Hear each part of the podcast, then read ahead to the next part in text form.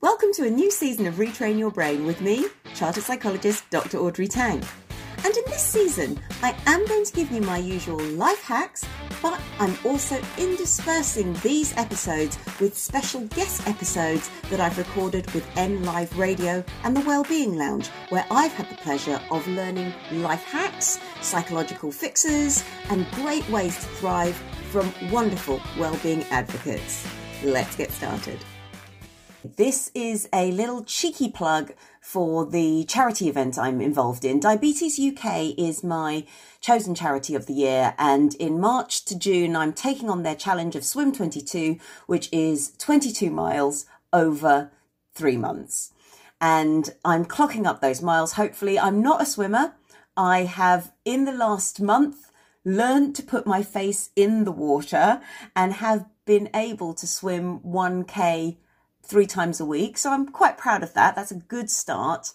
And my Just Giving page is swim22.diabetes.org.uk forward slash fundraising forward slash Audrey hyphen Tang 2022. I wanted to talk about living with diabetes. It's not about me personally, though. I don't have diabetes and I'm doing a lot to try and prevent that happening, given that I do enjoy many sweet and savoury treats.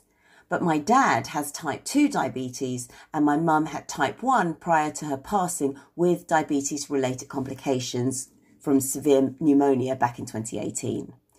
But to some extent, I do live with it. And at least I can see in doing so the effect it has on other people. And the reason I wanted to do this particular challenge is not only to get myself a little bit fitter, but it's also because I am at additional risk. My ethnic group places me at additional risk. The fact that both my parents are diabetic places me at additional risk. So I'm kind of hoping to raise awareness as to why it's so important to prevent at least the preventable type 2 and why I've chosen this particular charity. Now, most people hate it when I compare my dog to their children. I'm instead going to compare her to my dad. In fact, his nephrology clinic nurse summed it up well when she said, Oh my goodness, you've just seen this with your dad, and now your dog is the same. To put you in the picture, my dad probably had the edge with explaining what's going on when my dog Brandy visited him by saying, Hello, Brandy, we're the same. We're both blind and diabetic. So let's rewind a little bit. I don't think I ever lived with my mum's diabetes. Although she was diagnosed type 1 at the age of 40, she really had that fully under control. So it actually had little effect on me. But I do know she had to have regular checkups. She had to manage her insulin dosage. She had extra appointments with chiropody and she'd already struggled with bruising easily, but worse still, diabetics don't heal quite as fast as those without the disease. Her insulin was always kept in the fridge. She had to inject regularly with meals. And for her, having a mild hypo, and that is actually too much insulin, so not eating regularly enough, would make her distracted, unfocused, she'd struggle to walk. And so eating times and to some extent eating amounts had to be really regular. Whilst I know her cause of death was pneumonia, her death certificate, her report included diabetes. Now, my dad, on the other hand, can manage diabetes to some extent in that he's on a very low dosage of long acting insulin.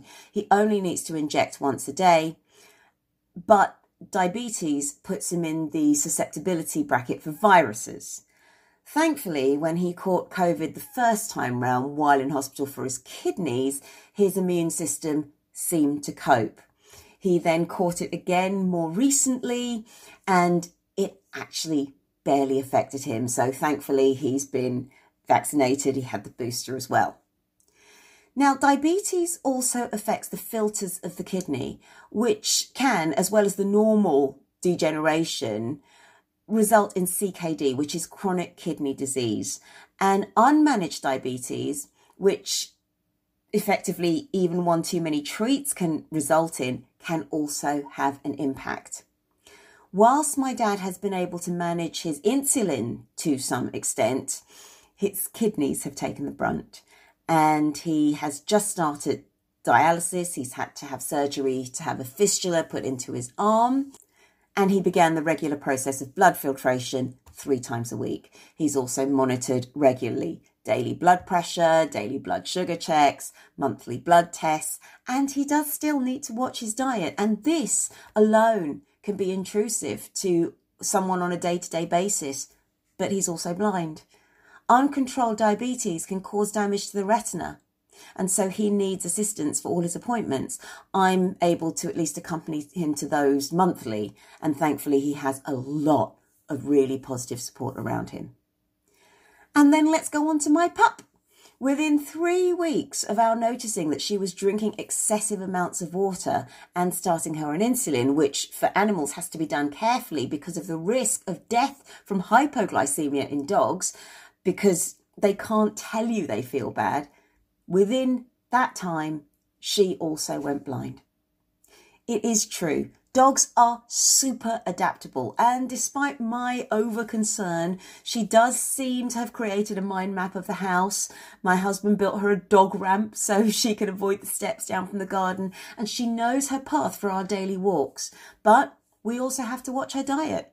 She has to be on sensitive digestion food, low fat, diabetic or natural mixes only, no treats. And now, around 10 months on, we seem to have found a dosage which suits her. She has to be injected at 12 hour intervals on the dot when she is fed. And this also means my husband and I don't get out together much unless it's very late. But luckily, the pandemic has improved the available takeaways, and we're quite into watching our matinee performances in the theatre and at the cinema. And we also have very supportive people who can at least walk her. We don't want to burden them with injecting her with insulin just yet. The thing is, what alerted us to needing her up her dosage because she'd been doing okay was the frequency with which she was getting cystitis. Now, I know what that's like. And the reason she was getting cystitis so often was because the sugar in her urine meant it was just simply a comfortable breeding ground for bacteria. And worse still, the vet told us he would really struggle to fully treat the infection whilst the amount of sugar was still high. Now, luckily, she has had the antibiotics, she is all clear from the infection, and her blood sugar monitor is giving very healthy curves. So, there's so much that can happen with diabetes that I hadn't realized, that I wasn't aware of, and that I didn't know would impact on day to day living. And now because we have something called a freestyle blood sugar monitor. It's a digital monitor. We can have it effectively stapled, as it were, into her, into the back of her neck. And people use these, they have it punched into their arm. You can literally just scan the monitor and it gives you a blood sugar reading all the time. This is a massive change to how it was really only 20 years ago when you didn't have things like that. You were having to take hourly finger prick tests if you could even do that because that in itself was expensive. Getting a urine analysis was expensive. And certainly, if we have to do our dog's blood sugar manually, she's like a turnip. She does not bleed. She can come away looking like a bit of a pincushion. So I know I'm not really explaining diabetes in technical terms. I'm not a medical doctor. But I did want to give an insight into how living with anything can have an impact on a whole family. It's not something that I regret. It's not something I'm sad about. And really, my purpose, I guess, in speaking this particular episode is that I'm probably ever more grateful for all the wonders of modern medicine and modern technology, which means that we are able to manage these diseases. But I did want to release this particular episode on diabetes, not just to plug my swim, but really because we don't know enough about it. We don't think it's going to affect us. And even if we do, we almost have this idea oh, it's just diabetes. just diabetes is tough enough to manage. Let's not have to then throw in nephrology for kidney care, chiropody and foot care, blindness on top of that as well. And that's all we have time for. But to find out more, do go to my website, which is www.draudreyt.com, or tune into the Wellbeing Lounge on NLive Radio, which is www.nliveradio.com, every Tuesday night at 9 pm.